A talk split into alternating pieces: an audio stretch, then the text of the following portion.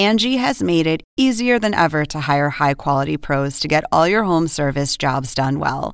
Just bring them your project online or with the Angie app, answer a few questions, and Angie will connect you with local pros who match your specific needs. Or book a service instantly at an upfront price. So join the millions of homeowners who use Angie to care for their homes and get your next home service job done well. Download the free Angie mobile app today or visit Angie.com.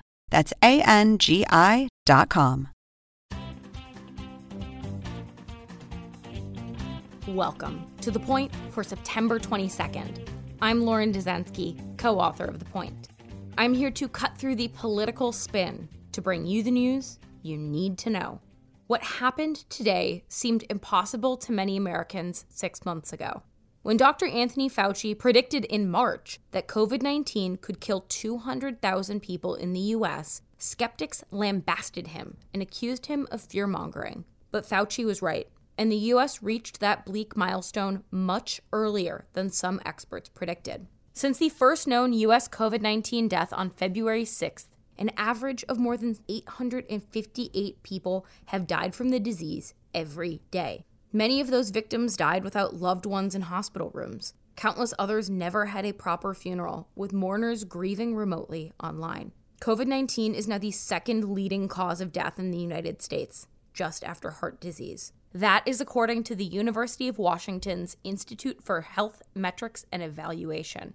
What happens next with the pandemic largely depends on personal responsibility and how much Americans are willing to fight this battle together. Already, COVID 19 has killed more people in the US than Americans killed in battle during the five most recent wars combined. And researchers project almost 180,000 additional COVID 19 deaths by January 1st.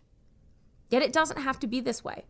Increasing mask use to 95% can save nearly 115,000 lives, reducing that number of deaths by 62.7%. And mask wearing, physical distancing, and hand washing that protect against COVID 19 can also help avert a flu and coronavirus twindemic, which could overwhelm the healthcare system. So let's get to the point. We've seen a horrible loss of life from this pandemic. And with no real end in sight, it is on every single one of us to be vigilant. Wear masks, social distance, and wash your hands. And that is the point for September 22nd, 2020. Thank you for listening. For more updates throughout the week, including our Sunday night campaign edition, subscribe to the Point newsletter at cnn.com slash the point.